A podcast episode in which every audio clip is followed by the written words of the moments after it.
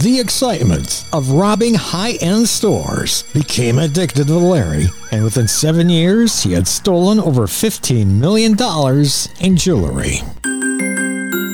For legendsoffaith.org, I'm Rob Cutter.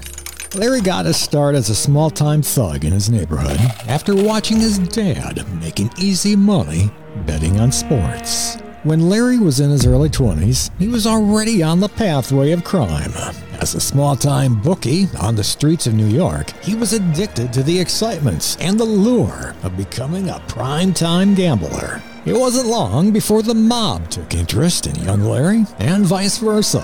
He would use his new resources and contacts within the Gambino crime family. Being associated with that group, he developed a taste for the high life by robbing jewelry stores. In just seven short years, he was able to nab over $15 million in stolen jewelry. With all those robberies and the money coming in, Larry became famous with the FBI and his notoriety put him on the nation's most wanted list. A small blunder ended Larry's run from the FBI. An observant store owner called in a car that looked suspicious. When the license plates were run, they found that Larry's name was associated with that car's rental agreement. That huge mistake netted Larry free room and board at a federal penitentiary. Larry then realized it was time to face reality as he was being escorted into prison. For the very first time, Larry was scared to the core, knowing that he was sharing his living quarters with hardened criminals. He thought it couldn't get much worse than this. Well,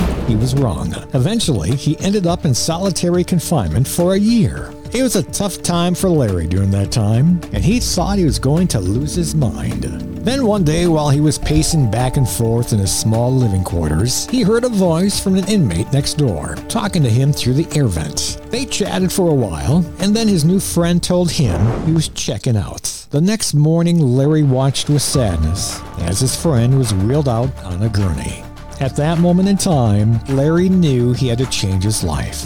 Helpless and asking the big question, why? He then heard a voice within telling him, I have plans for you. He knew it was the Lord talking to him. Larry Lawton dedicated his life to Christ after prison. He started a program called Reality Check, an organization for at risk teens giving tough talks about the realities of crime. His Reality Check program has become one of the most successful teenage programs in America. Larry's proudest moment was when he became the first ex con in American history to be made an honorary policeman with the St. Louis Police Department. The story of Larry Lawton is an amazing story that proves that no one is beyond redemption. For more stories like this and for ways to donate, visit us at legendsoffaith.org.